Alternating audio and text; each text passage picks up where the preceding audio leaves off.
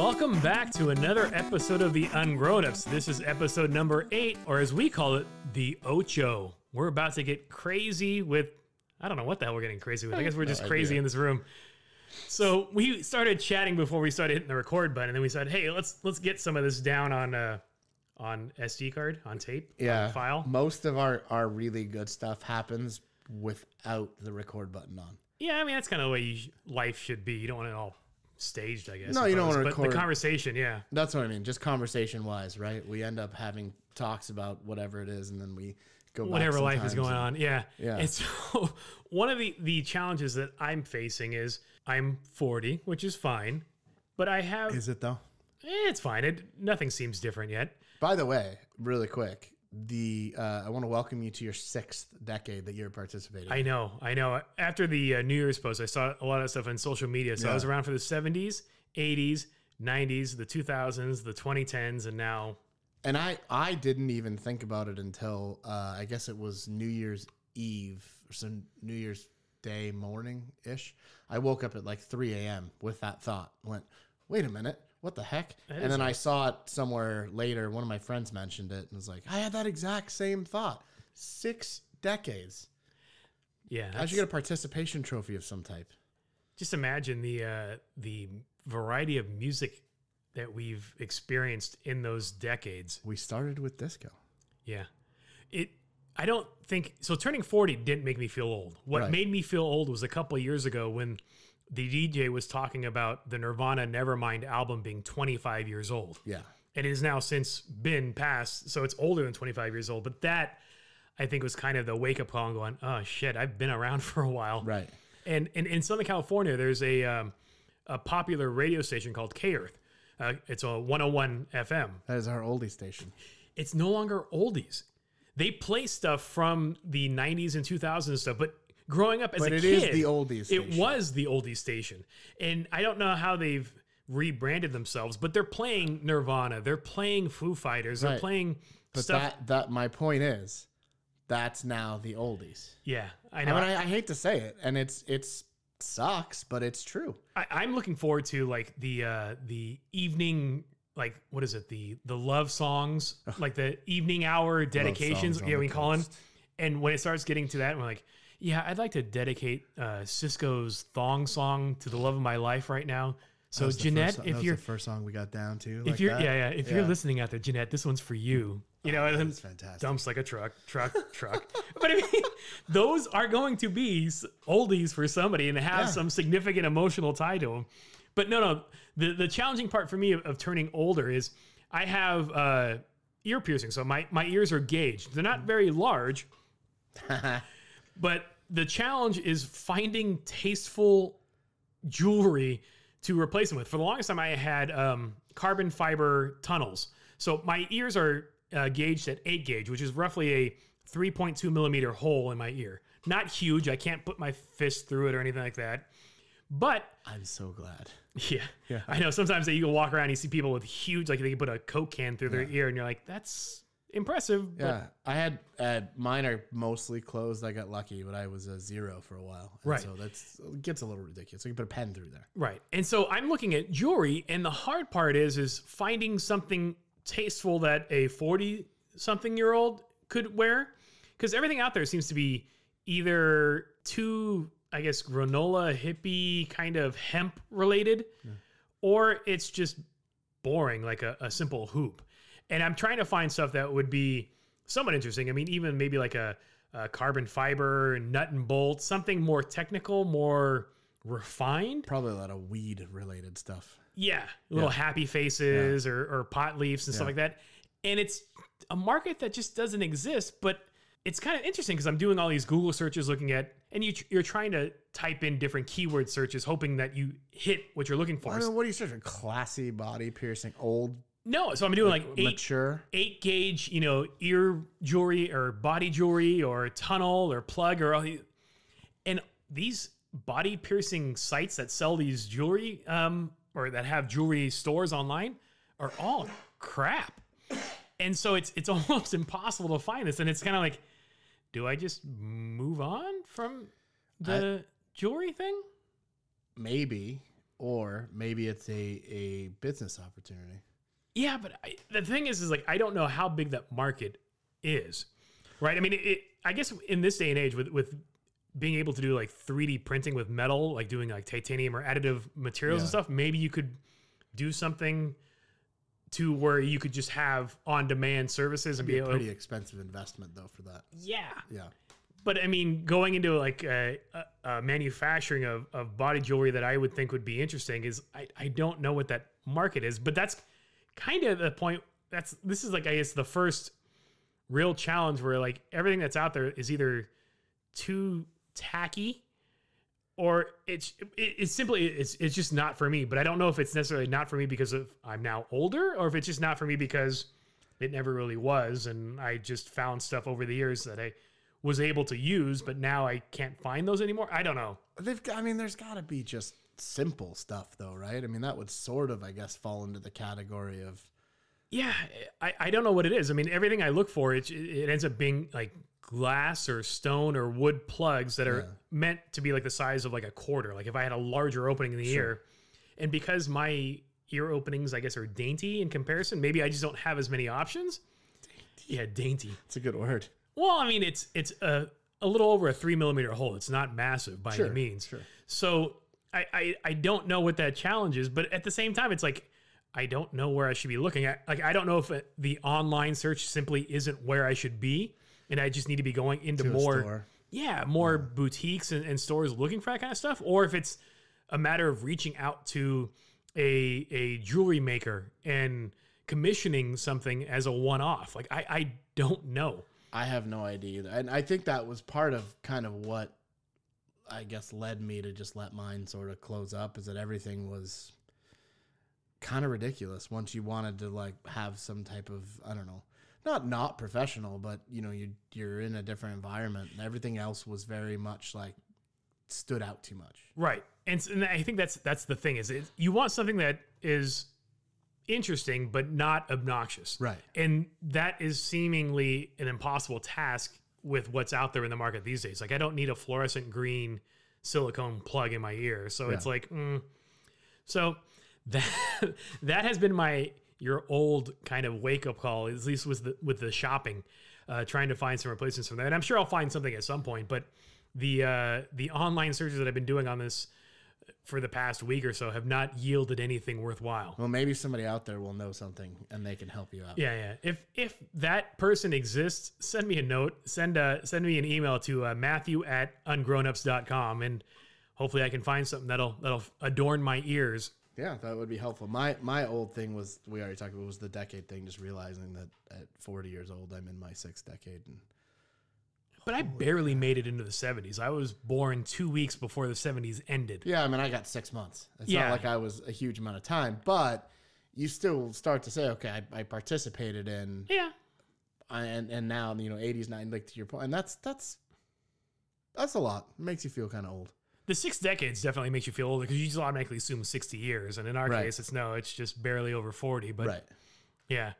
It'll be interesting to see. And I the the one thing that I've seen a lot of on social media since the the New Year's happened has been, you know, we're closer or we're just as far from 2050 as we are from 1990. Yeah, which is, uh, to be honest with you, doesn't do anything for me. Yeah, but so for some people that's that's mind blowing. And I've seen other ones like, oh, you know, if you take the when the Wonder Years aired, in in reference to the time period of the '60s, if the Wonder Years, if a if a modern version of the Wonder Years Wonder Years was to air today, Yeah. it would be set in like the '90s or something like that. Or We had that. It was called the 70s show, and then they had the 80s show, and it was a huge flop. yeah. The closest thing to the '80s show now that I've actually been getting into is the the Goldbergs. I love that show. that show is awesome. I, It was I, I- hilarious. and I've been enjoying all of the '80s cameos. Yeah. with actual people from the 80s so like rick springfield or or various actors or movie plots have been incorporated quite nicely into various episodes and since that's been on hulu we've just been streaming all through those and I think it's cool if you watch to the end too. He pulls up his own family, his real family. That's the videos, and crazy part. Recreate some of that. That's super cool. yeah so the i guess he's the showrunner adam f goldberg Yep. a lot of this is based on his real family so the characters that are in the episode are are basically named and modeled after his real family and they do a lot of interactive stuff. So after the episode airs, or after the episode is done, the little teaser or whatever, they'll they'll chat with the real live uh, Goldberg, or uh, sometimes they'll have cameos. So like um, some of the settings in a high school. So sometimes somebody comes to the school and talks, and that the person, that actor in real life was the real gym coach or whatever it was. When it's narrated, like at the the narrator's Patton Oswalt, and you've got uh, oh, what's his name? Um, Jeff Car Jeff Gar Jeff Garlin. Jeff Garlin is yeah, the dad. he's the yeah. dad. So the cast is really good. Yeah. Uh, really, really funny. So we yeah that that I think is the closest to the 80s 90s show for us of I guess that is sort of the the wonder years of our generation but not as poignant. I mean Yeah. it's way it's way funnier. It's m- definitely more of a comedy and less of a, a drama. Right, right. Like the Wonders years was. Right. But yeah, so that that was kind of the the uh that's the I'm old statement, but that's only in, in terms of trying to find stuff. And Otherwise, I don't feel any older mentally. Well, you're only a few weeks into 40. Give it some time. Yeah. Yeah. You think in like two months in, you'll is that when you felt it? I think I started feeling it at like 37. Uh, so, you know, uh, no, I honestly, I, in, in all reality, while I feel physically, yeah, it's definitely telling I'm a little bit older, but mentally I'm still like 17. Yeah, yeah. I don't think that ever changes, and that I hope I'm not. thankful for that. Yeah, no, for sure. Although, as we were talking earlier, I've spent the entirety of this year sober, uh, and it so far so good. It's been uh, an interesting experience, mostly because I've been sick.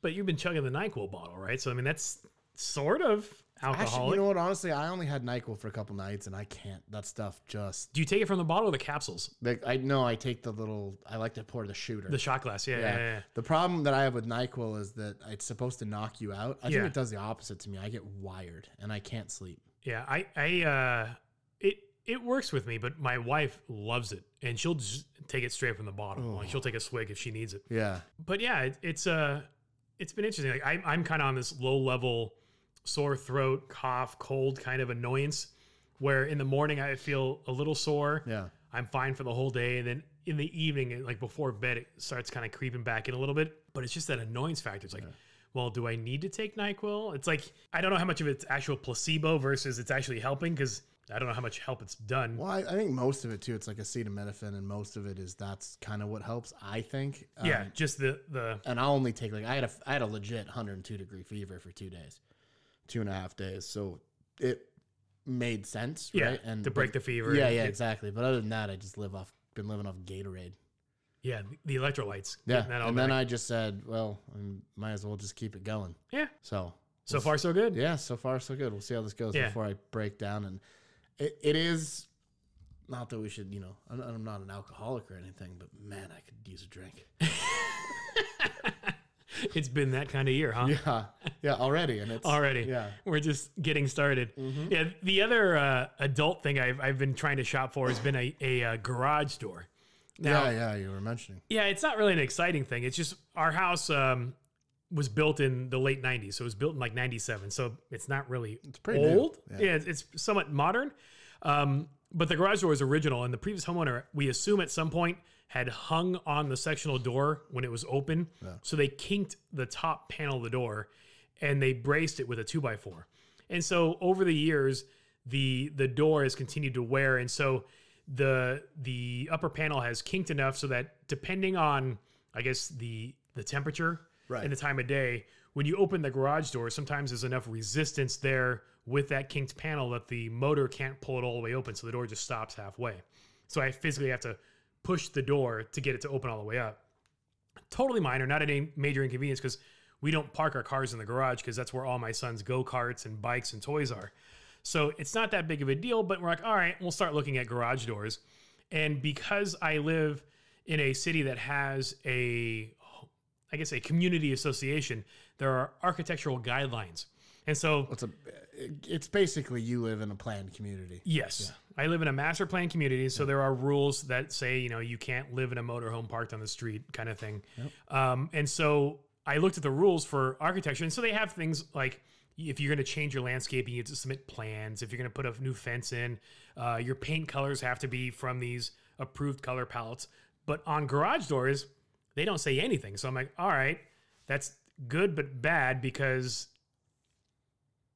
there's questions that have to be asked. Right. And so I, I went down to the office and like, oh yeah, you have to submit uh, a proposal for the architectural review committee. I'm like, it's just a garage door. It's just instead of looking like the current one, it's going to look different. And the current door has raised panels. It's a generic uh, sectional garage door opener. And we want to do more of a contemporary door. So now I got to get the neighbors to sign off on it and do all stuff. But the the challenge is is finding. You can't walk into a store and browse garage door styles. That doesn't really exist. I mean, yeah, Home Depot and Lowe's have some displays, I'll bet you there's a garage door store. but there's not. And that's the thing is, so I started calling around, and so I had uh, some companies come out and give me quotes, and one of them actually wanted to charge me a visit to come out to give me an estimate. I was like, What? yeah, why would I pay you 30 bucks to give me an estimate when all your competitors aren't charging me? Right. So that's that's the uh, the adult grown up thing. But the They, come out with like a big book of patterns and stuff. but they're like they there there are several different brands, and it, to me it's almost like shopping for mattresses. I'm pretty sure there's only like two factories that make these garage doors, but they're sub branded under all these different brands, so you can't really cross shop them because the styles are all the same. And we're not doing any of the dumb windows. Like I don't need additional daylight in my garage door when it's closed. We Don't have you? I have lights in the ceiling. Like I can flip a switch and illuminate my garage. Okay. So I don't need the little door lights or the door windows. Um, so it kind of reduces the need for all these custom options. But the uh, the interesting thing is it, in California, I guess sometime last year they they passed a a law and they changed the requirement. But if you wanted to replace your garage door opener, the motor that actually opens the garage door, all new garage door openers must have a backup battery inside so that way you can open the garage door when the power's out. Which makes Except no sense. you, yeah, exactly. It makes no sense because you could always just pull the, the the lock release off the uh, the track and then lift the door up physically. But to your comment earlier, people are stupid. Yes. So now that ties into if you replace the garage door and your garage door opener doesn't have the backup battery, you also have to replace the opener at the same time. How do they know? I guess the the way it is, I guess it's it's almost like um you know how when you go into like a uh, like when they try to catch un, un underage alcohol sales, Yeah. they have plainclothes people come in and try to buy liquor from a liquor store that are underage. So like, they've got plain clothes garage salesmen. No, they got plainclothes customers coming in getting quotes, and if the garage door technician doesn't tell them, they can be fined. And apparently, it's a thousand dollar fine for the technician for not installing a garage door with the, the new or uh, not installing a new garage door opener with the new garage door. I'm so glad these are the things that we spend our time on. Yeah, but anyways, I mean, we knew we needed a door. Yeah. It's it's not a critical thing, and we have total time because the door still works. But now it's just kind of jumping through all these hoops, and it's like deciding, okay, well, I can spend twenty five hundred dollars, I can spend three grand. Right. There was one door that we really liked that had a, um, it was a metal door that was faced with wood, and the the wood was kind of arranged like in horizontal planks, Sure. but it would have been a five thousand dollar door, and I don't need a five thousand dollar garage door. So I don't know that anybody does. maybe you know some of those big Hollywood Hills houses or something like that. So speaking of this is actually pretty funny that you bring up garage doors. We recently discovered that my mom's so my mom's place there's a two car garage and like a single car garage Yeah. door next to it, right? We recently discovered that the last time the garage doors were off and I can't remember why they had been taken off, Yeah, they were put back on wrong. So the top panel is now the bottom panel. And it is it's pretty funny. You it's the thing where you can't really notice it until you notice it. And then once you notice it, that's you all you ever. see. Yeah, Yeah, and I'm like, well, no, you have to take the whole thing apart and put it back together. And my says, no, I'll just put a board here. And I'm like, no, no, no, no, no. You have to take it apart and put it back together because it doesn't make sense otherwise. Right. It's like, well, nobody will know if I just do this. I'm like, I'll know. And it, it's you just, gonna put a sign in the front yard. Look at my Yeah. messed up garage door. yeah, I mean, no, it, they live on a cul-de-sac that nobody ever goes down anyways, but it's still pretty funny. Yeah, the uh, one of the garage door guys that came to my neighborhood pointed out the same thing about a neighbor's garage door that I had never noticed. Yeah.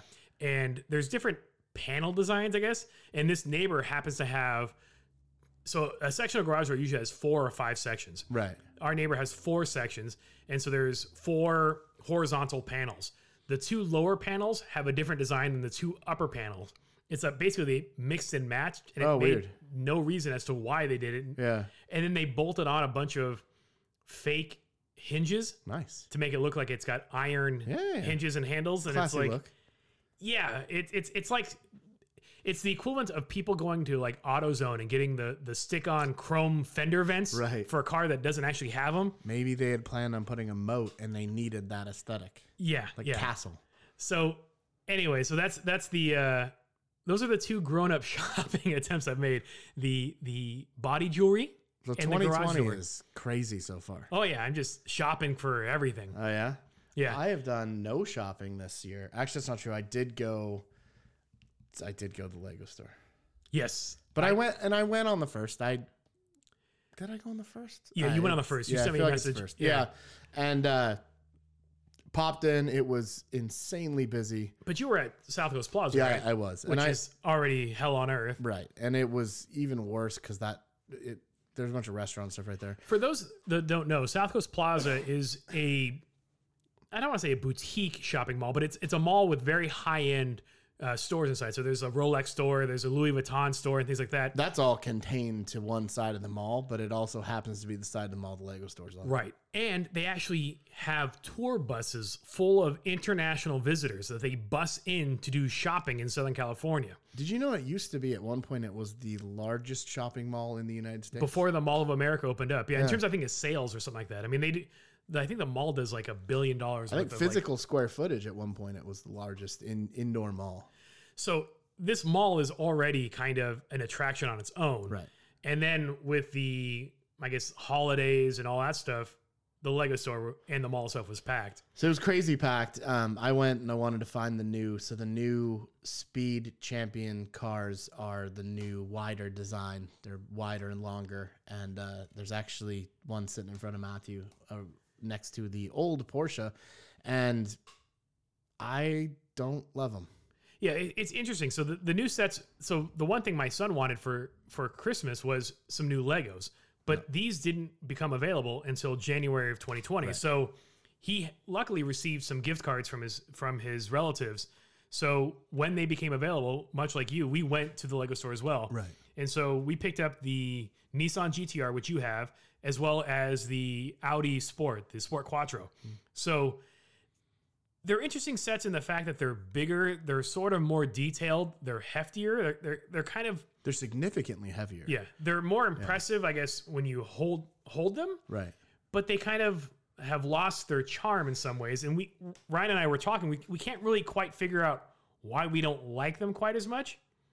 Like I don't I don't hate it. I just don't there's something to charm's a great way to put that. There's something about the old designs and the way that they even were constructed and the build of them that just has this really kind of cool Simplicity almost. simplicity and it's obvious that it's a Lego. It's not trying to be a Hot Wheel or a die cast model.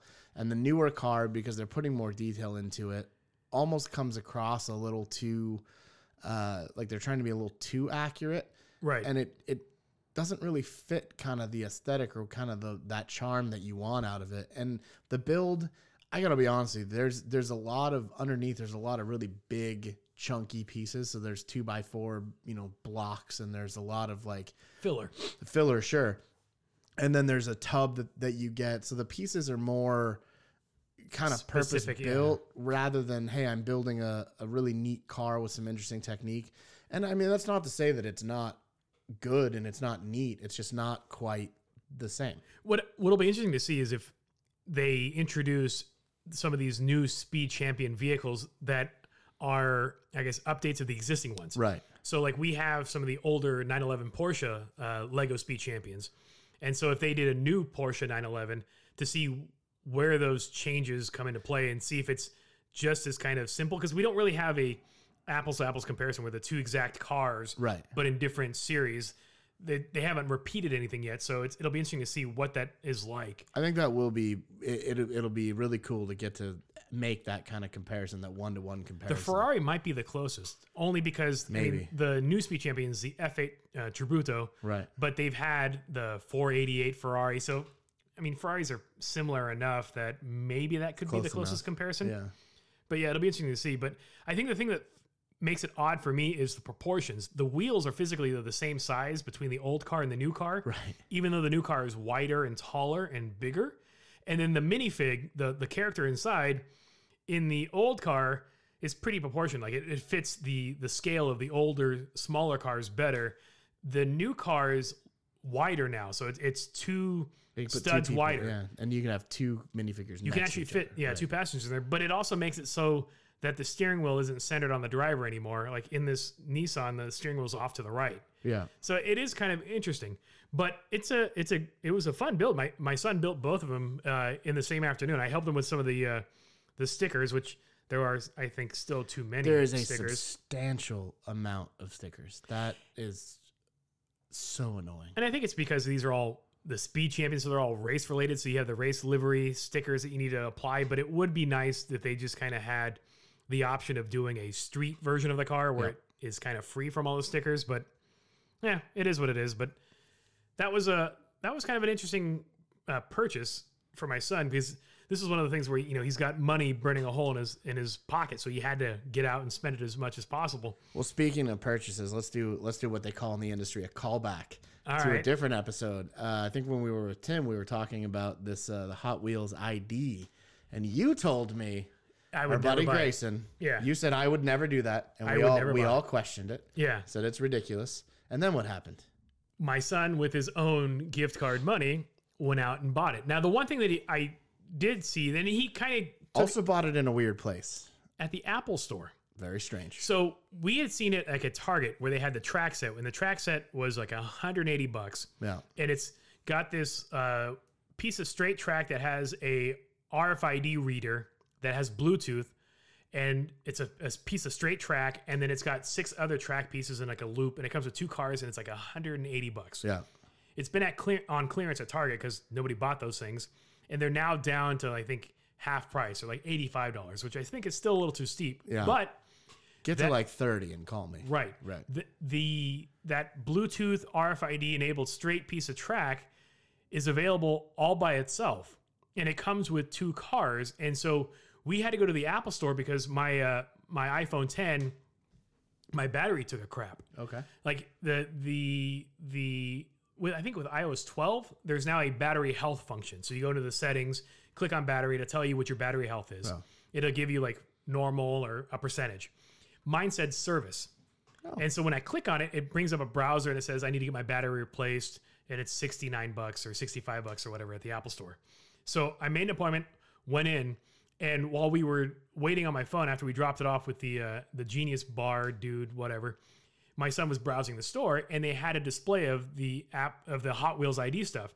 And there they had just the straightaway piece of track that had the RFID Bluetooth and it was 39 bucks, 35 bucks, something like that, Just the track, no car, no. with two cars. Oh, with two cars. Okay. But it didn't have the the bank turns or the loop to loop, the stuff that my son doesn't really care about But all that stuff probably is compatible with, with, the existing regular track yeah, exactly. right? Which we already have. Right. So he had a fifty dollar gift card, so he picked that up, and he picked up a uh, what did he pick up? The I think it was the Pagani, Pagani Huayra. Think he So they had other cars there. they had too, other yeah. cars there. So he picked up one car and that. And what sold them on it was they had iPads available right next to the the display, and they showed you how you could take this this physical car, put it on that piece of track. It would read the RFID tag and it would unlock that same car in the virtual gaming experience in the app. And my son's all about racing games and stuff. So he plays Forza and and all these other. He's got Dirt. He's got Forza Horizon. He's got Forza Motorsports. He's got The Crew. Anything with video game and racing on Xbox, he has it. Right. So with his iPad, same thing. He's got a bunch of drifting games and a bunch of racing games, and so he now ha- has that um, Hot Wheels ID game, and so he's more about collecting the cool physical Hot Wheel, not really playing with it, but then playing with it virtually in the iPad game. I don't see the value in it. Yeah, I don't get it, but okay. And the interesting thing is when you look at the game, it has all that same uh, pay to play thing. So you can buy virtual currency to buy these virtual cars. And I'm like, I, I told him, I'm like, I'll download the app. You bought the set with your own Right. Christmas money. That's totally fine. I'm like, I'm not buying you virtual currency to buy virtual cars because you can still play the games and earn the currency on your own. So, but if he buys other cars, Physical then he can unlock as long as they're the ID, the ID cars. cars. Right. So it's basically like, and we we kind of talked about the amiibo thing. So it's basically like the old the Nintendo character, the figurines or Right. figures or whatever, and that unlocks stuff in the games. It's it's essentially that, but with cars. Yes. So we had talked about, oh, we don't even know if that's around or anything. And I actually flipped on my Switch the other day, and sure enough, it's still a thing. Really? Yeah, I was uh, in Smash Brothers. There's an option in the menus to get to do the amiibos, and I don't. How do you connect it to your? I think you have to have a. the reader thing. There's a reader, yeah, that's like one of those, you know, like a. I don't know what it is. It's probably tablet or RFID, something. yeah, Oh. I- I- Yeah. whatever. But it, yeah, you have to have one of those. I don't have one yeah, because I'm. a grown adult. We'll just yeah. I don't know if it's about being a grown adult. I just that's not anything I I care about. Yeah. So as much as I didn't want to buy it for my son, I and I didn't, he went out and bought it, and so far he's he's been having fun with it. Yeah. Is he like okay? Let's go try and find another car. No, but he does like you know. A, a big thing of our, our shopping trips when we go to the grocery store and we go to Target a lot of times is to browse the Hot Wheels selection. So he does include those new Hot Wheels ID in his uh, cursory glances as he checks the aisles, um, but he hasn't picked any up since. Um, and I, I think part of that has to do with the fact that it's, it's more expensive. It's Yeah. How much are they? I think at regular price it's like six ninety nine or something like that, five ninety nine. So six seven bucks for a single car Yeah. versus he could get six regular Hot Wheels for that price because they're ninety nine cents a piece. So he hasn't really gotten got gotten into it to the point where he wants to spend his money on that, and he still has um, Christmas money left over. No. So there's always the opportunity, but I think part of it is just he hasn't seen anything that he really wants to own. That's that's kind of where he's at with it. So we'll see. And I I haven't really seen I haven't played the game to really understand the mechanics of it all. Yeah. Like I don't know if you can personalize the cars like if you earn enough points you can make your car faster or do something Right. Right. Right. or if it's just a matter of earning currency just to buy new cars for your virtual garage or Collect fake Hot Wheels in a fake world. pretty much. Yeah. And then when Mattel stops supporting the app, you no longer have your fake cars in that Well, that's the world. thing. If it, you know, it's like Forza, right? Okay, Forza is probably going to be around, and there's going to be plenty Yeah. of, you know, you you do collect cars in Forza, and you get a garage with 200 or whatever it Yeah. is. But the second that this ID, the Hot Wheel ID thing, they If it fizzles out or something, yeah, yeah. they decide, oh, that you know the kids don't want it. But it is interesting. We talked about this before a little bit. Was the amount of effort manufacturers are putting in to figure out, you know, kids don't want to play with physical toys anymore. So how are you getting them to to engage with something and play with something and then buy I mean spend the money to be honest with you. Yeah, because when I look back at what what Grayson got for Christmas, he got an erector set. He got um, uh, some smaller Lego sets that he didn't have. Um, How did he feel about an erector set? he was, Was there any excitement or was it just like it's a thing? Yeah, it was more like it's a thing. He, Yeah. he started playing with it and started building it, but I think the like we we built a, a crane, and when it was all said and done, he wasn't all that impressed with it just because of how fiddly it was. Right? Like the the crane relied on a bunch of pulleys and string to, to move the crane arm up and down and the hook up and down. Right. Well, as he carries the crane up to his room, the string gets off the pulleys and gets off track, and it's kind of a challenge for a nine year old to properly weave that thread where it needs to be to properly operate the pul- pulleys and stuff. So if it was a Lego crane, he wouldn't have had that problem because it would have been physical gears interacting with each other if it was a Technic set or a little motor or something like that. So it, it does definitely seem to be a, a little bit more delicate and a little bit more overly detailed that he doesn't really appreciate as much. Like it's cool. He's like, he's like, yeah, it's a cool crane, but then he looks at like his his um uh e boost or was it yeah the the the Lego Boost uh, robot that he built that has uh, motors and That's can be cool. programmed and stuff like that. Yeah. And that's way more robust. He can manhandle it and tow it around without worrying about it falling apart or falling out of alignment. So the crane right now is just kind of hanging out on a uh, on a case that he has in his in his room. So it's kind of like a shelf trophy at this point. Yeah, I, I don't know. We've talked about erector. I think my a big part of erector set for me was just probably the memories. To be honest with you, I think if I played with it now, it would not be anywhere near as interesting. Yeah, I, I think the, the biggest missed opportunity with the Erector set is the fact that the tools that they give you to build the set is just such. Oh, they were garbage back then too. Yeah, They it's like I mean they're garbage. they're Allen, and the tolerance for the Allen wrench and the actual Allen head had so much slop in it, Right. That, that it was frustrating to the point where I actually grabbed my own tools just to have a better fitting Allen uh, wrench experience. I remember they had this. Do you remember the open end wrenches that came with them? That Yeah. were like, they actually, I think now they give them to you in IKEA furniture. Pretty Like, It was pretty much that same. it's stamped metal. yeah, yeah. total garbage. and then the uh, the the nuts are rectangular head. Right. So the wrench just has like a, a, a actual square notch in the center of it, and then it has two ends that you can grasp onto the nut. Right. But again, there's a ton of play on it and stuff like that. So it's just the other thing I think is interesting was you don't know how tight you're supposed to tighten stuff. Uh, right? They, they don't. I mean, tight. But with with Lego, there's no question. It, it snaps together. If there's no gap, you know you're you're fully seated. You're good to go. With the erector set, you're like, okay, is it snug? Is it tight? And at some points, we had tightened, but then it made assembly of later parts difficult because stuff was too tight and you couldn't move stuff around. So then you had to kind of go back Oh, like and, loosen it and come loosen back to certain it, stuff to get stuff to align. Right. And the instructions were just garbage. Where is like- a erector set made? Like, is that is it from another country? Uh, You know, I don't know. Probably, but it's it's it's interesting because I think it's Meccano is the the Yeah, M E C C A N O. yeah Meccano Meccano. But it's interesting because when you look at the the drawings and stuff, like the the set was designed for ten ages ten and up, so it's a little older than my son. He's nine, but not like a huge difference. Right.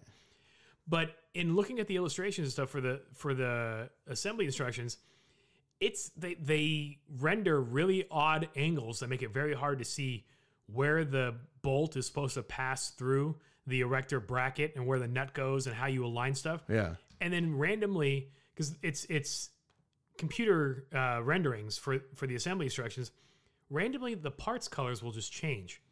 Like it, it's been a gray part for the first four pages, then all of a sudden the part changes to orange, and then it goes back to gray. Like it's just the the, Inconsistent. the QA of the whole thing is, is pretty poor compared to a Lego product where there isn't really ever any confusion on how something gets assembled. Like it's it's really clearly laid out. They break it down simply, and with the the Lego app, you kind of have the ability to kind of zoom in and kind of get a better glance. Le- what- Lego's instructions are not infallible though. Like I've definitely found mistakes and and some issues, and there's some times it's hard to tell what the hell's going on. Right, but that's kind of more the exception than the rule. Right, Whereas with That the erector set with this crane, it was like every other page I was looking at and I couldn't figure it out. And sometimes I'd have to build what I thought they wanted, Right. only to realize that I had I misunderstood because I couldn't get to the next step and I had to go back and disassemble different parts. It's like a really frustrating puzzle. it is a frustrating puzzle, but it's one of those puzzles that it's kind of glued together when you're done. You're like, okay, I'm everything's tight. I'm not taking this thing apart. It's done. So night, I did not know this, but Alfred Carlton Gilbert A household sta- name. started yeah, very much so. Started Mysto Manufacturing Company of New Haven, Connecticut in 1913, and that's when Erector started until 2000 when it was bought by Meccano, and they are out of Liverpool Huh. because it only makes sense that the British would have bought that crap. That explains the electronics too.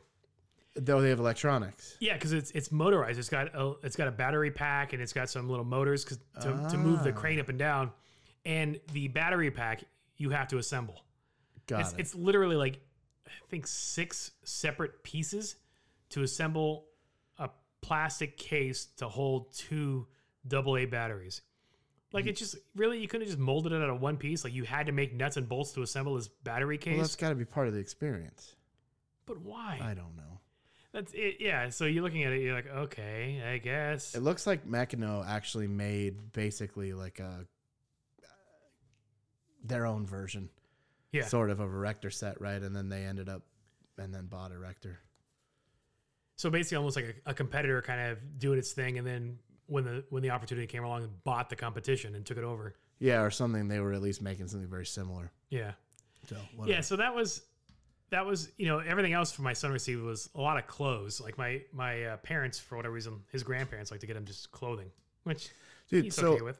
so talking about stuff that you know they're trying to get these kids to play these games, and there is a certain level of just absolute unnecessary behind some of this automation and things. Have you played Electronic Battleship?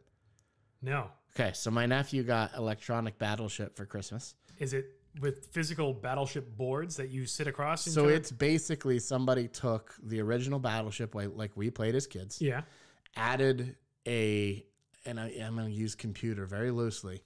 They added this computerized element to it, so you turn it on, and then you have these kind of fixed boards, and you you pick a fixed board, and you program the stupid thing to to.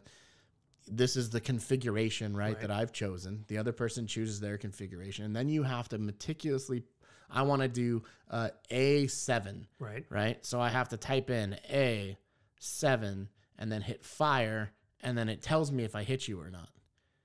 And then and then you can play an advanced version of that where I can have like uh, torpedoes and things.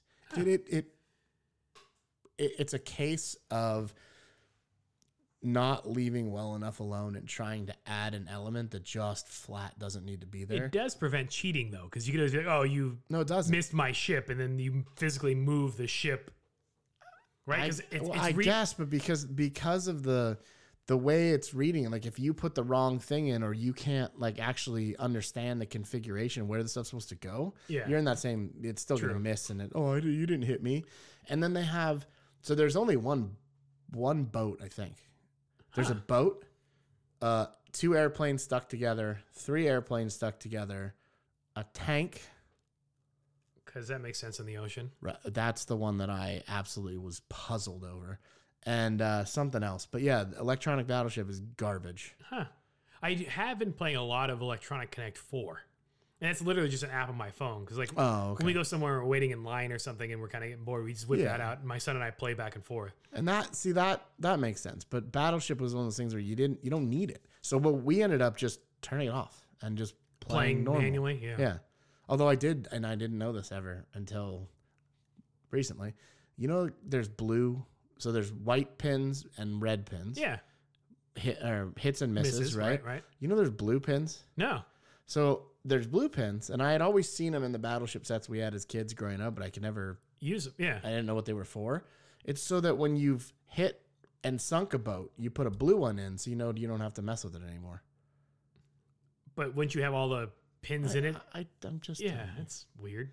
at a glance, I guess that's what I was told it was for. If I'm wrong, somebody is free to correct me, but that's what uh, I want to say. My sister told me that. Have you ever played other games as an adult when you realize you've been playing the game entirely wrong as a kid? Mm, like, no, I don't think so. Like I've played shuffleboard as a kid, and then realized how you're actually supposed to play it as an adult, and it's like, Like ah. bar shuffleboard. well, or just literally like old Cruise folks, ship? cruise Yeah, ship yeah, yeah. shuffleboard. Yeah. Uh, I don't think I ever knew how to play cruise ship shuffleboard. Ah. You just push it and screw around. Yeah, but I have the score. It's like or like playing darts. Like Mm. for the longest time, like, I didn't know how to keep score, so I was just you know you throw the dart, and you're like, oh, bullseye, cool. But all the different ways of keeping score and how the different games can be played. Croquet. We played croquet the other Yeah. day, and I actually looked up how to play it.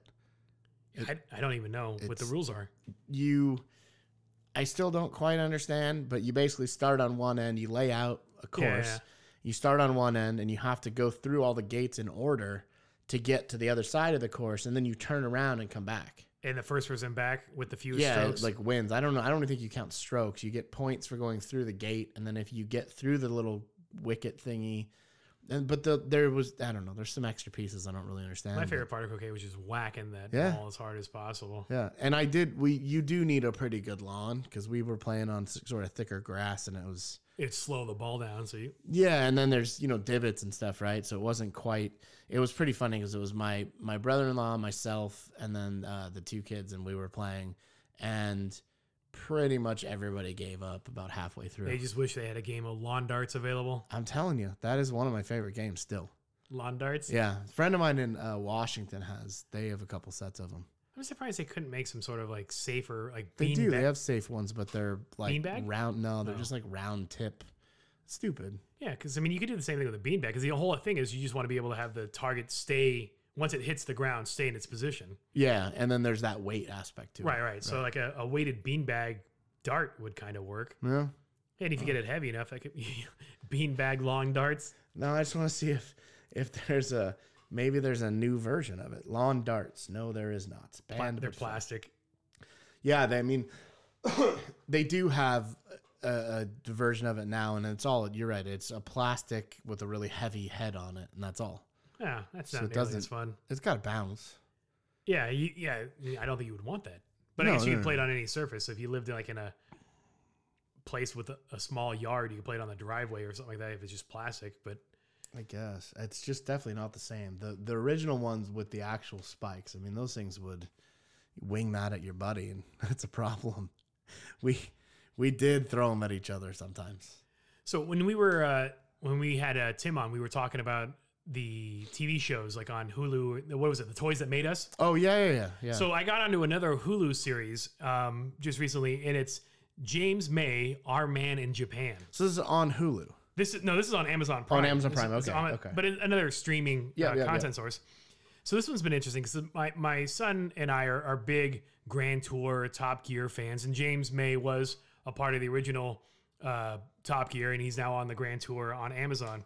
And in this series, he goes to Japan, and it's kind of like the Anthony Bourdain type of traveling episode, but instead of just being a single episode, it's the entire series. So I think it's something like six episodes or something like that It's a pretty good six series. or eight. Yeah. yeah. And he travels all throughout Japan. And the way it started out is he started off in northernmost Japan. So he was on the uh, island of Hokkaido Mm-hmm. before going onto the main island. He's working his way from north to south. And so we just finished the third episode. So the first episode was Hokkaido. Second episode was the Tendo region. And the third episode was Tokyo.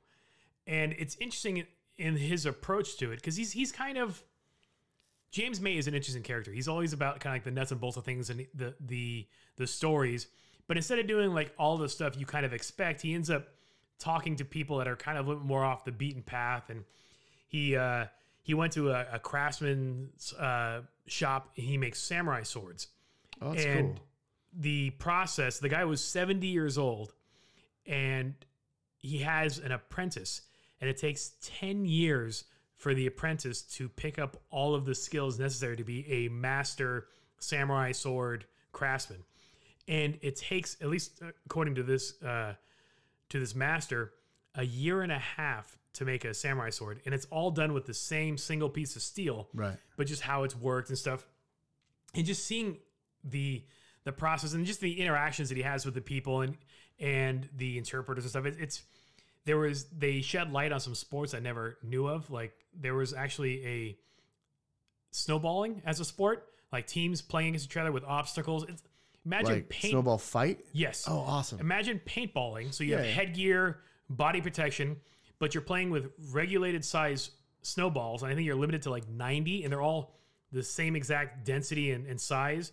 And teams line up. There's small obstacles that you can hide behind, and it's the best of three. That sounds awesome. But the the series is fascinating. I mean, I've, I've been to Japan for many many reasons uh, for for business and for pleasure, but many times. Yeah. And so it's, it's interesting seeing other parts of the country being shown off and kind of interesting. And it's it's been a, a pretty damn good series. Uh, did you did you ever see his show called um oh, what was it called Toy Stories? I've I've seen an episode. I've seen parts of an episode. That was also a really cool show where he would go and they'd have like so artifacts or air air airfix art airfix Artifacts? airfix that's what it was called. So Airfix is a model company. Okay. And they would make like they made this life size Airfix Spitfire model where he had all the pieces built and everything. Um, they did one about uh, Meccano actually, where he built a bridge out of Meccano. But so they would do these like he would go explore histories behind these toys and then make them life size. Like he would make actual full scale. I know he built a Lego house, a full size Yeah, house he- out of Lego. one of them was a Lego house. Um, so it was, it, that was a really cool show too.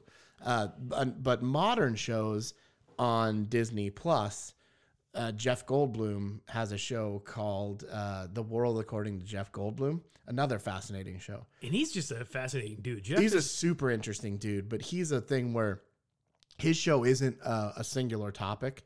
It's I think it's 30 minutes, and every whatever week they have Yeah. a, new, a new topic. But they've done sneakers, denim. Uh, he did ice cream. So he goes and explores these different topics and learns more about them. Like the sneaker one was fascinating. They go, The sneakerheads that collect. And yeah, he goes and talks to them. He goes to Asics and learns about, uh, you know, kind of how they design sneakers and how they're making them more uh, runners more efficient and better for athletes. And Huh. they've got, dude, there's one scene just it's an absolute riot. They have this, they call it a strike plate. Right. And so, you know, you run across it and it shows how your foot strikes and it's, they can help design the sole of the shoe to be more supportive, right. whatever. So you run across it barefoot? No, you run across it in a shoe, Oh, okay. but they've got Goldblum doing it, and Jeff Goldblum's run is. I don't want to ruin this for everybody because you need to, it's worth watching. Is it like an He does this weird, like little saunter? kind of like kind of like a bop. Huh. They, they keep calling it a bop, and Yeah. it is is hilarious. Yeah, but the whole show is fascinating. Yeah, I was at a uh, Cars and Coffee, uh, and I go quite regularly with my Yeah. son, but it was sometime over the summer, and he was actually there. He was filming uh, an episode, and I, I'm assuming it had something to do with car culture or Yes, so that that episode just came out. Uh, I think this week. I haven't watched it yet. yeah. You have to let me know how it is. Yeah, And it see- looks it looks pretty good. and see if you see my huge head somewhere in the background. Well, with the amount of people that they've got in the background of things, I may not see you at all. Yeah, that's true. Yeah. Does he? Uh, like in the episodes you've seen, are there just huge crowds of people when he's out and about in public, or is it? There's actually not. It's not like annoying, and and he'll be like kind of standing just in one spot, and there's people walking by him. And Okay. There's nobody really irritatingly stopped, or nobody really kind of doing anything stupid. It's pretty, you know, pretty. But it like his cadence and the way he talks about stuff, and he's almost got this like He did kind of childlike fascination with some of the stuff. That's he really did an interesting. interview with Conan O'Brien on uh, Conan O'Brien's podcast. Conan, Okay. Conan needs a friend. yeah. and it was just hilarious because he had Jeff Goldblum is a jazz musician, so Yes. he has, He does have a jazz band. and so they were they got into this topic, and then Jeff kind of like lowers his voice and tries to talk a little bit more sultry, Right. and then it's just Jeff and Conan just kind of groaning and moaning back at each other. It sounds really odd, but it was hilarious. I can see that. And it's only you know the I think the the Conan O'Brien needs a friend podcast are only about like fifty minutes or an hour, Right. but if you get a chance, take a listen to the Jeff Goldblum episode. It was it was well done, and it gives you a little bit more of I guess respect for the man. He's an interesting, interesting dude. Oh, he's super interesting, and I, I, I've really enjoyed the show. Which is interesting because when you think about Jeff Goldblum, like I I don't know of anything recently that he's done. Like I mean, he's kind of like a, a, a pop culture phenomenon. I mean, Yeah. you, you know him from movies that we kind of grew up with, like I mean Jurassic Park and things of that nature. But I don't know what the latest thing he's done other than this than this uh, new series on Disney Plus. Yeah, I have no idea. but yet he's still a presence. Like people know who he is. Well, and- the, the and to that point, that he does an episode on tattoos, and they go to this like his hometown has a Jeff Goldblum festival thing, and there's people that line up to get Jeff Goldblum tattoos, and he shows up and ends up tattooing one of the guys. no, Yeah, like he, I think he does like two lines or something, right? But the guy's like, yeah, go for it. And like tattoos part of, so Jeff Goldblum tattoos part of a Jeff Goldblum tattoo oh no, onto some guy. that's like Inception. That's super weird. That is weird. But yeah, he's he's just a super like this weird cult figure. And to your point, I don't know what he's been in. Yeah, And he's got a like a four year old. yeah, yeah. I remember seeing something like that. Yeah, something I think. yeah. I, I follow him on Instagram Okay. just because he's such an interesting Yeah, dude, yeah, and yeah. his and his fashion taste is kind of interesting, and he's he's got some swagger, and it's just it's kind of hard not to admire a dude like that. Yeah. Like he's kind of an ungrown up. I mean, the way he carries himself and his personality and how he saunters about life, it's uh, it's not a bad place to be. I think he's super interesting, and I like I said, I think his out outlook on stuff and the way that he approaches things, and is like, he's genuinely interested in what these people are saying. Yeah, It's like, do you remember uh, California Gold? yeah. Okay, Huell Howser. For those of you that have no idea what I'm talking about, He was on about, public access. public access California show. This guy would it was called California Gold, and Huell Howser would go to all of these interesting sites and interesting places in California, and he would talk to the people. yeah, But Huell always came across as a dick. Like he just had this kind of sarcastic, like somebody you would ask a question about, oh, you know, tell me about this, and be like, well, this is the door to the house, the original door to the house. The original door, like the way that he Yeah. would talk back to the people and like kind of, I don't think he them. meant it that way. No, no. But it read like, wow, dude, you're a dick.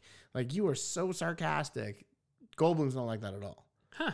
It's it, he's genuinely like, oh wow, and very thoughtful about about what's happening, and it's it's a total trip. So and then it's delivered as Jeff Goldblum. Right, right, right, Right. So with these shows being on Disney Plus, are they released once a week? Yeah, they're doing once a week, which I think is awesome. Yeah, it is kind of interesting how because at first when everybody was doing streaming, they just dropped them all at Right. once and everybody would binge watch. And Right.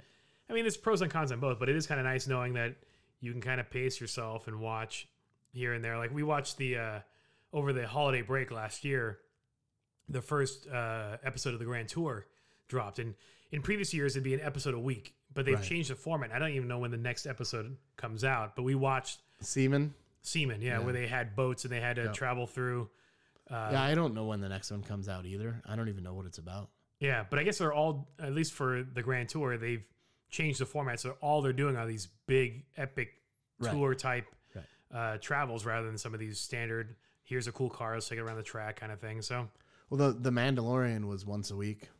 Is that over? Yeah, the last episode. Oh my god, we could do three shows, four, five, seven shows just about that. I haven't watched a You single need to episode. watch it. Yeah, I know. It's just that's I think that's the, the downside with content today. There's just so much out there just to Yeah. really be able to watch it all and listen to it all and It is so good, even just as a TV show. yeah. Like if you're in, like if you ever watched Firefly, you're into like sci-fi shows and Battlestar, and it is. It, I think it's the best Star Wars thing to happen since Return of the Jedi. Would you go back and rewatch the season? Oh, or yeah. have you? No, I will. Okay. Uh, it's on the list. But I mean, it was it was so well done, and they just they nailed it out of the park. And Is it set up so it's kind of like a TV show format where it's like a half hour? Yeah, it's half. It's about half an hour, thirty-two ish minutes. I think was the longest episode. It is kind of like a space western. There are a ton of cameos, um, it, which is both good and bad. There's some people that I honestly kind of could have done without. actual like celebrity cameos. Like you Yeah, recognize, yeah. oh, yeah. that's like Bill Burr's in an episode. Um, but and he but he's got a pretty good line, and I don't think this There's will be any Bostonians spoilers as to- and- yeah. There's a dude. There's an ep. There's a line. Somebody's he mentions that. or- So this happens after Return of the Jedi. It's like five years later, or Okay. something, right? Three to five years. And there's this line where somebody says, "Oh yeah, he was a an imperial blah blah blah," and he, basically they allude to you know how the stormtroopers can't hit anything. right. And Bill Burr goes, I wasn't a stormtrooper, wise ass. But like his delivery, because it's Bill Burr, was really good. There's a scene with Jason Sudeikis that, oh my god, it, it is, it is hilarious. So it's because it's on Disney Plus. Is this all like PG content? I mean, I guess I mean Star Wars already is pre- is pretty tame, but It's PG thirteen ish. okay. Um, I mean, there's a lot of a lot of people die. But Star Wars death. I mean, it's not like gruesome. There's a guy that got cut in half, Ah, and like With episode lightsaber? one. No, no lightsabers. no lightsabers, really. No, this is post Jedi. Doesn't what does the technology just become in, Apparently, unavailable? yeah. Apparently, 404 lightsaber not found. yeah.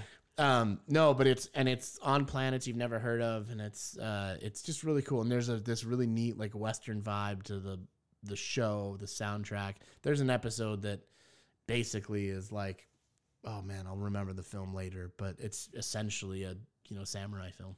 Interesting. Super cool. Yeah, like as it is right now, I mean, we don't watch a ton of TV. Like we'll watch bits and pieces here and there. Like my my son likes uh, Goldbergs and Bob's Burgers and stuff like that. So a lot of stuff Yeah. will like that's currently on TV. We'll we'll Yeah. catch through Hulu. Otherwise, it's a Friday night, Saturday night. What's on Netflix or what's on Amazon Prime just to catch you know something. But it's not an all day everyday thing. So Mm. it's just as it is. It's like there's already more stuff available than we have time to watch. Well, having been been mm, sick for a while, Yeah. oh my god, I watched. I, That's I what I need slept is a good TV. sick day Yeah, exactly. and just go home and binge watch something and catch up on something. And but I think I think the other thing is is like culturally. I mean, even though I know a lot of people have watched it, I I don't see like that same level of like water cooler talk. Why where I feel like I'm missing out because I'm not a part of the conversation. I think what's at least for me, I think what's been interesting is because it's every week and whatnot. There's been a lot of people who've been really respectful of spoilers. Yeah. Yeah, so it's not I, I unless the conversation has been prompted. Yeah, I do like making up fake spoilers though. Like the Yoda sex scene or you know, the, the car chase or something that's totally not even a part of the movie. And you're like, what are you talking about? Yeah, But That's only because I haven't seen it, so I have no idea. So I know I'm not really risking any Right. useful information by saying something stupid. But No, really well done. But uh, the the other thing I got stuck watching uh, was a- an old season, like four seasons ago or something, of the worst cooks in America. oh, like the cooking challenges where they just can't. Yeah, it's a whole show about how you know here's the 20 worst cooks and they try and make them better and i have no idea why it's yeah, been interesting we were big on the. uh I think it's on Netflix called Nailed It, where they have Oh, people yeah, that think yeah. they can bake, and they have like, oh, here's this super elaborate cake that looks just like the Statue of Liberty. Right. You now have two hours to build that cake, and then it ends up being this green lump of of crispy or of uh, Rice Krispie treats. right Those are pretty fun. those are pretty funny We did get into something that I think I, it's on Hulu. It's 90 Day Fiance. no come on My wife is big on that, and Really? it's it's it's such a train wreck because these are people for whatever reason have found love in a different country or Yeah, fa- fell in love with somebody from a different country, and it's the struggles of these people. we used to just call it mail order bride Yes, it's kind of is, but it, the first episode, the first season, I think was all men with brides from overseas. Yeah. The second season was a mix. There were some women that had found men in other countries. Really? And so, yeah, it was a change of pace. But the one thing that's kind of a common thread is all these people that are from the US, that are living in the US, they're all broken in some way. Like some of them, like they're, oh yeah, this is gonna be my, my fourth wedding, my Right. fourth bride, or I'm broke, or, you know, and it's just like, why are you going through this expensive immigration process if you're a barista that can't afford to do anything? It's just these are train wrecks of people, and, and my wife and I can't figure out why they would willingly share their story on TV. There's a lot of that on, and I don't know if it's human vanity or the need to feel like accepted or what it's it is. not because money. the- no, but no, it can't be. Because we looked it up, the people that get paid, or the, the, the people on the show get paid uh, somewhere around like fifteen hundred bucks an episode, and it's only the person that lives in the U.S. that gets paid because those that come to the U.S. on a K one visa Can't get paid. can't get paid. Right. They can't be. Yeah, they're not. They're not able to work in the U.S. So for a full season of what is it, eight episodes or whatever, they get maybe twelve thousand five hundred bucks. Well, and it's it's like it's the same thing as those people that like you know Like people that want to be on cops that legally sign the documents to be on cops. But, the, but but I was gonna say what I was actually gonna say is that and and I'm glad that they do this because it's effing entertaining to me.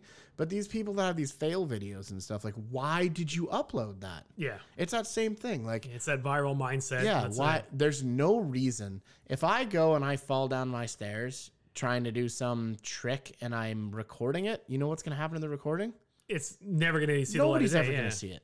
And I think I wonder if that all started just because of that America's Funniest Home Video, that that easy way to make a ten grand for your your VHS cassette, and that kind of spawned all these other things, and now it's turned into I viral. think I think it's that mentality too of, you know, I've got to be, or I want people to pay attention, or I'm not getting enough attention, or whatever. I think that's part of it. yeah, it's just interesting because in watching these, like It's just, it's the Instagram thing. it's yeah, but in some of these, like the relationships are just so toxic. Yeah, Like there was one, I think this was season four. The the dude was dealing with marijuana. Like he had like a dispensary or something like that. But he had been in prison and therefore they couldn't really qualify for apartments. And his his fiance was this crazy money obsessed Russian girl that was really kind of seemingly into him because he had a bunch of money. right. And it was such a toxic relationship. Like she keys his car, keys idiot on the side of his Escalade. And then a couple episodes later, they're driving to the courthouse in that very same Escalade that says idiot on the door to get married. And you're just like, what are you doing? What the hell? And so it's such a train wreck. And I don't know why people, I, I don't know if it's like the, the ability, okay, I'll then leverage this TV show into becoming an Instagram influencer, or maybe I'll get paid appearances to be somewhere thing. But it's just, Well, something about it works because we're talking about it. yes. But Right. I, I, I guess the show's been around for years. I never I've came never across it. until we stumbled upon it on Hulu. Somebody else. It's funny that you bring it up because somebody re- very recently had mentioned the same show to me. It wasn't you. I don't remember who it was, but I had never heard of it before then. It, I guess the show airs on t- the TLC.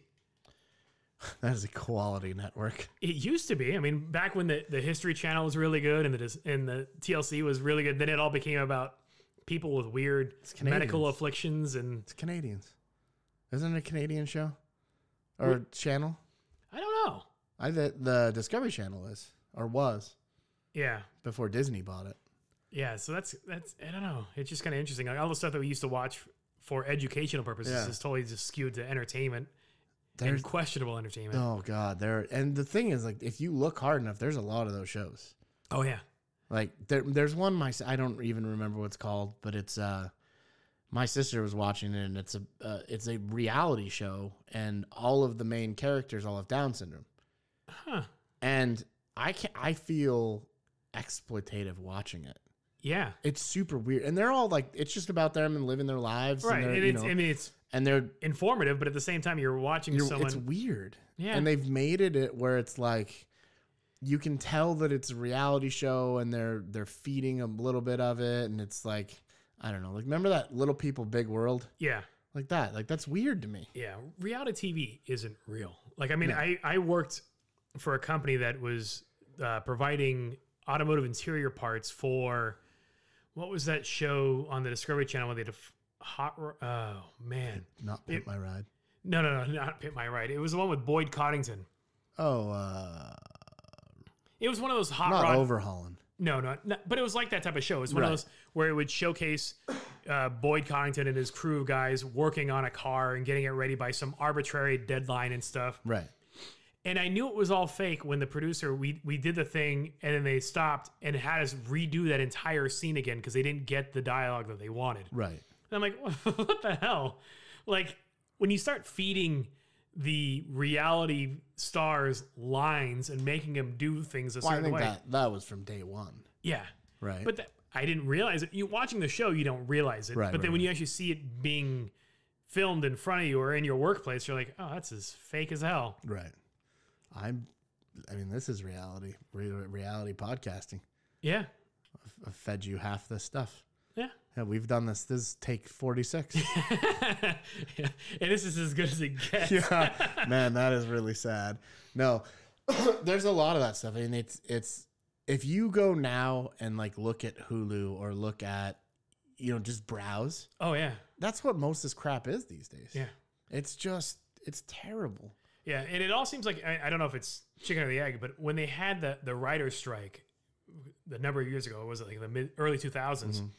And that kind of turned the table because reality TV is so much cheaper to develop because you don't have people writing scripts, you don't have all that overhead, and the profit margins, I guess, are seemingly larger. And I guess it finds an audience, and there's people that, that are watching. I mean, we're wa- we we've been uh, we've been ho- going through and binge watching. I mean, I think we're on the fifth season, Yeah. and we started a few weeks ago. So we've been watching a couple episodes here and there throughout the week. So Well, and I'll you know I'm I'm I'm guilty. Like, Yeah. I, you know I'll watch some of that stuff, but definitely cooking shows over anything else oh yeah, for me. the cooking shows are always fun because you look at it and you're like, oh, that looks good. Yeah. Have you ever tried to make something that you saw and like, oh, that sounds good, or Uh, not well. I mean, yeah, I've made stuff not necessarily off like a cooking competition show, but like, I've made oh, prime rib sounds good, I'll try that. Or, yeah, yeah. I I like cooking a lot. yeah, So I do whether I see it there, or I just have a dumb idea in my head,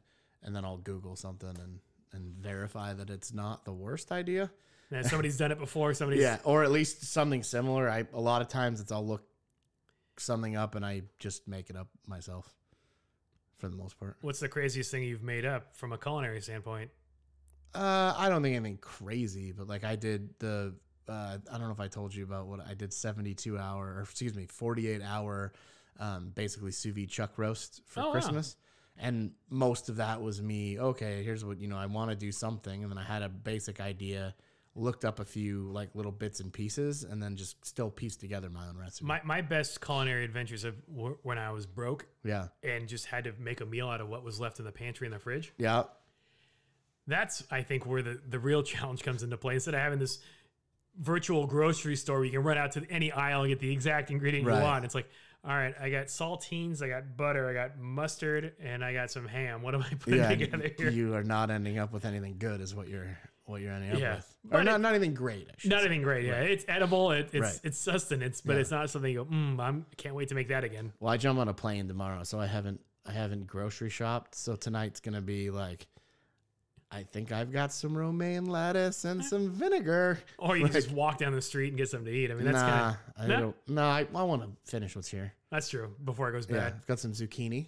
Nice. Yeah, it's gonna get it's all kinds, all kinds of culinarily crazy. Oh yeah, you're gonna Go, go out on a limb. Oh yeah, the uh, you know I but yeah I, I do like watching a lot. There's a lot of shows that I like make the making shows like where they're making stuff or they're building things. Like I really enjoy that, and I'm like Yeah. always like oh yeah, and it inspires me for about 15 minutes, and then I And it's I, I think a lot of those shows like I do the same thing where especially when it's like a automotive or home repair type of show where you look at it and you go oh well I could do that or it's like oh, I I would probably do something different like I like what they did but well, here's how, I mean you get a bit of a germ of an idea. yeah yeah It's the now you have to do it part. right no no it's just it's all that hypothetical in your head like oh I would have done it this way even Right. though there's no way you're gonna do that type of project just because you don't need to or whatever but it is kind of that it, it gets the I guess the the creative ideas going Right. so yeah I, I can see that Yeah, and I do enjoy that part of it, and that that's kind of cool. And you know, I have plenty of stuff around here. I could make a ton of stuff. I just don't. Yeah. Like my uh, my son's a big fan of Guy's Grocery Games. I So- can't, I can't watch that show. I don't. Chef Bro and I will never be friends. Ever. He's a he's actually a good guy. I've, He's I've- I've had the probably a chance to meet guy. him a couple times. Yeah, I- uh, we have several friends in common, He but needs to calm down. yeah. But I think part of that is just that's the persona he's created, so he kind of has to live up to it at this point. Did you see? uh Do you ever watch American Dad? Yeah.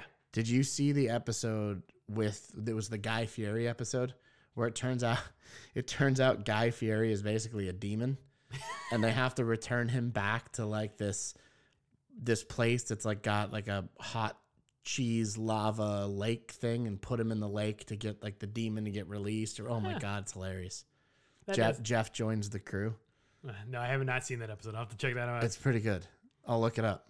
It's pretty hilarious. I remember early on uh, when he was just kind of getting started with the diners, drive-ins, and dives like Yeah. Persona. We I was up in the Northern California. I was at, I think I was in Santa Rosa, and he had a restaurant called uh, Tex Wasabi. Yeah. And so it was this weird mashup of like American food and Japanese food. So like you would get a sushi roll that had French fries in it. It was surprisingly good though. Like totally tacky. Like you would look at it and go like, oh holy hell, what the hell is it? But when you ate it, you're like, no, it, it actually works Yeah. From a flavor standpoint. But I like going to those restaurants. oh yeah, like, like any I'll, the I'll look it up. Yeah. Yeah. if I'm in a city and like I went uh, Fairbanks, we went to uh, one of the places he was at. Fairbanks or Anchorage, maybe it's Anchorage. Anyways, no, it's uh, whatever. It doesn't really matter, does it? It's Fairbanks. We'll just call it Fairbanks. I I think the, the cool thing I think he does, at least with that show, is he does shed light on these smaller mom and pop Right. establishments that wouldn't have Right. the attention otherwise. And it has been pretty cool to be able to eat at some of the spots and and try those things. And you're like, oh yeah, th- this is a legit dining spot or dinner spot or whatever it is. There's a really, really good breakfast place in the University area in uh, Seattle Uh-huh. that he went to that was pretty awesome. There's a good burger place in Sacramento. Um, yeah, so the, he does go to some decent spots, but they're definitely 90% of them are greasy spoon, like Yeah, yeah. heart attack on a plate, uh, which is the best tasting. Oh yeah, that's where all the flavor is. Oh, yeah. Yeah. Fat is flavor, brown food is flavor. Just Yeah. remember those things. Yeah. Those those things are not wrong. No, they're they're totally correct. Ooh, I got bacon. You know, bacon wrapped zucchini, Maybe. sauteed in some God, that sounds vinaigrette. so terrible. you know, you never know around here, kids. Um, so it is 2020, and this is this is the third episode that we'll have out in 2020. Yeah. So- ocho. Yeah, we are we're on a roll.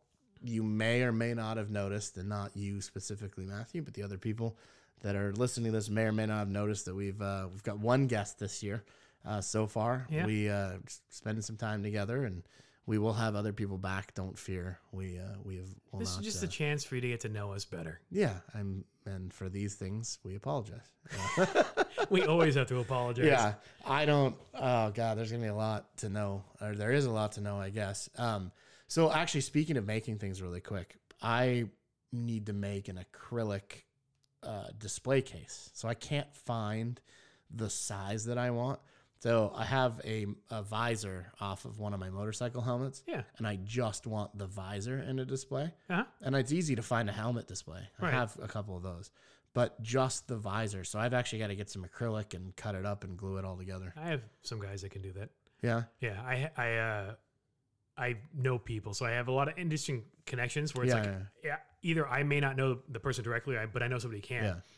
And years ago, um, I was dating a, a girl that was a pageant contestant, like did beauty pageants yeah. stuff like that, and she had won one, and so I had a, All right. Yeah. She wasn't the last placer. yeah. I don't know what that means. So uh, the runner up or whatever. Yeah. So I had a acrylic case made for her tiara. Oh yeah, yeah. So same thing. It was just so I, I know people. So if you need to do that, and I also had uh, for our wedding, we had an acrylic cake stand made that fit the aesthetic for the wedding. That's cool. So same thing. So Like you, I, I think it's a thing. Like I've built acrylic boxes before. Yeah. It's just a matter of figuring out how do I want you know what how what are you want to look hold the visor up? I'm just gonna make basically a acrylic platform, Yeah. or I should say a base with a slightly smaller platform, and I'll probably just raise it off with some some standoffs, Okay. and then the visor will sit on that, and then that'll give me the ability because it'll only be a couple mil smaller. The platform, so then I just build a top that fits over that and that holds it. Yeah, I didn't know if you were going to take the the, the visor mounts and incorporate that into your stand, No, so you I can just thread it in and no, just super basic. It'll just sit in there. No, that would be cool, but no, it'll just sit in there. I just want a thing that covers. I can put it on a shelf because it's the visor that um, I can't wear anymore because it. I took a rock to the face, uh, off a bike in front of me in Alaska. So I'm gonna. I'll just you know I've got Are to. you going to try to do it so it's modular, so that way if you have future visors, you can then somehow I, I hadn't even got that far. I didn't think about it. Because I mean, it's one of the things. I mean, yeah, you, you go through all this work to make one. You want to make sure it's either reproducible in case you need more, right, right, right. and then how you going, you know, how do you incorporate that? But that'll be cool. Yeah, and it's just uh, you know because I've got so I, I have like a silver sharpie, you know, kind of Yeah. right when, where the visors because that visor is only on that. Or trip. you can just get a little a plaque engraved, like any frame shop can do that, like a little plaque, and like a yeah, trophy I, shop. I kind of like I I did um I've got a couple helmets and stuff and they're written on, okay, and then I stupidly I, they've got my autograph. you sign your own I visors. did. Don't worry about it. One day they'll be collectibles. Yeah, maybe to nobody, but that's okay. No, I just kind of you know it's like m- mementos from Yeah, yeah, trips, the- the memory, So, the- yeah, yeah, yeah. So I just wanted to have a thing and just have it kind of, but You could edge light the the acrylic with some could. LEDs. You could. Go fancy. You probably could. I'm not gonna do that.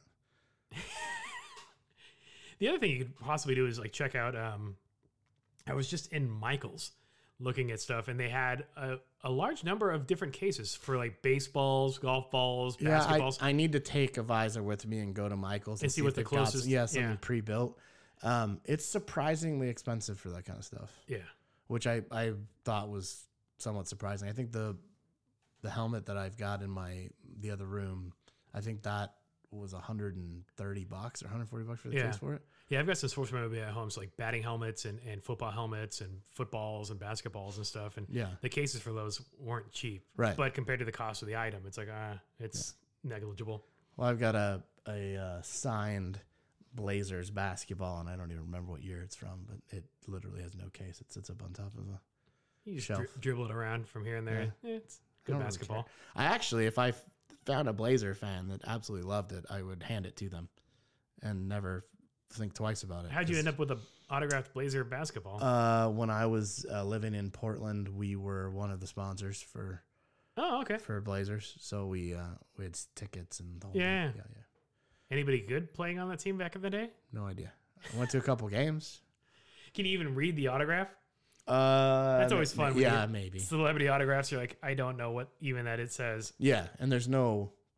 I mean, I guess there's no proof, but it was given to me by the Blazers. Yeah. Well, I mean, a lot of times the players at least will scribble their number on it, so at least that helps you identify. Oh, I'm sure the it's, you could figure it out if Yeah. you really cared, right? But I just had taken it and stuck it on a shelf, and Yeah. I am gonna have nowhere else to put it, and I, you know, would rather free that space up for other things. For Lego. But maybe, Yeah, yeah. yeah. I see So- how it is. Uh, the the Millennium Falcon. I'm trying to convince my buddy has the the Millennium Falcon. You know, it's like three feet long or whatever. I'm trying to convince him, Jason, actually, Yeah. to buy this coffee table that I saw recently That that it fits into, but it's so far no go. yeah, that one's that one's hard when you're married and you have a spouse that's actually concerned about the Oh, she doesn't care. They have Legos everywhere. oh And in fact, they build Legos together. I think it's it's interesting though. I was thinking about this. So all of these, I don't know of a single one of these companies that's not somewhere in like Eastern Europe that make these cases. yeah They they make all these display cases for you know if, if a brand new Lego set comes out, they've got a display case for it. Which is some of them are making little stands and yeah things, right? There's not a single one in the U.S. maybe it's just because of labor costs. Maybe or maybe there's an opportunity. Hmm. What do you think the the We got a made in America? ideas on this show. Yeah. Carbon fiber body jewelry and uh, acrylic display cases Right. for random items. because there are a lot of the people on the internet Yes. that live in the United States. It And can't they're- wait. They're importing these. You know, I mean, how much is shipping? True. Customs. So Yeah. if you made them here, and they're all flat pack. Oh, really? Yeah. Oh, No, they're all flat pack, and you get them, and then you they've got like clips to hold them all together. oh, they're that's they're not super cool. not. Yeah, not fancy. No, Hmm. Maybe. just saying. Uh, you know, laser cutter. yeah, I, right. I know people with laser cutters. yeah. Yeah. Lasers are everywhere. Yeah. Got a laser in my phone, probably. 2020 lasers everywhere. Yeah, it's just it's crazy. We've predicted this in uh, Terminator. Yes. I still don't have my flying car, but Well, uh, and we've passed Blade Runner. yes. Well, in November, I think we passed Blade Runner, Yeah. right? And we passed the future of Back to the Future a couple years back. We did. yeah. What the hell? Yeah. Who Hmm. knew the future was going to be so bleak? No flying cars. It's just turns out it's just the suburbs still. Yeah, pretty much. Yeah, it sucks. And, And on that depressing on that note, very depressing note, let's get the hell out of here. All right, Matt. Bye. see ya. You've been listening to the Ungrown Ups podcast, and for this, we apologize.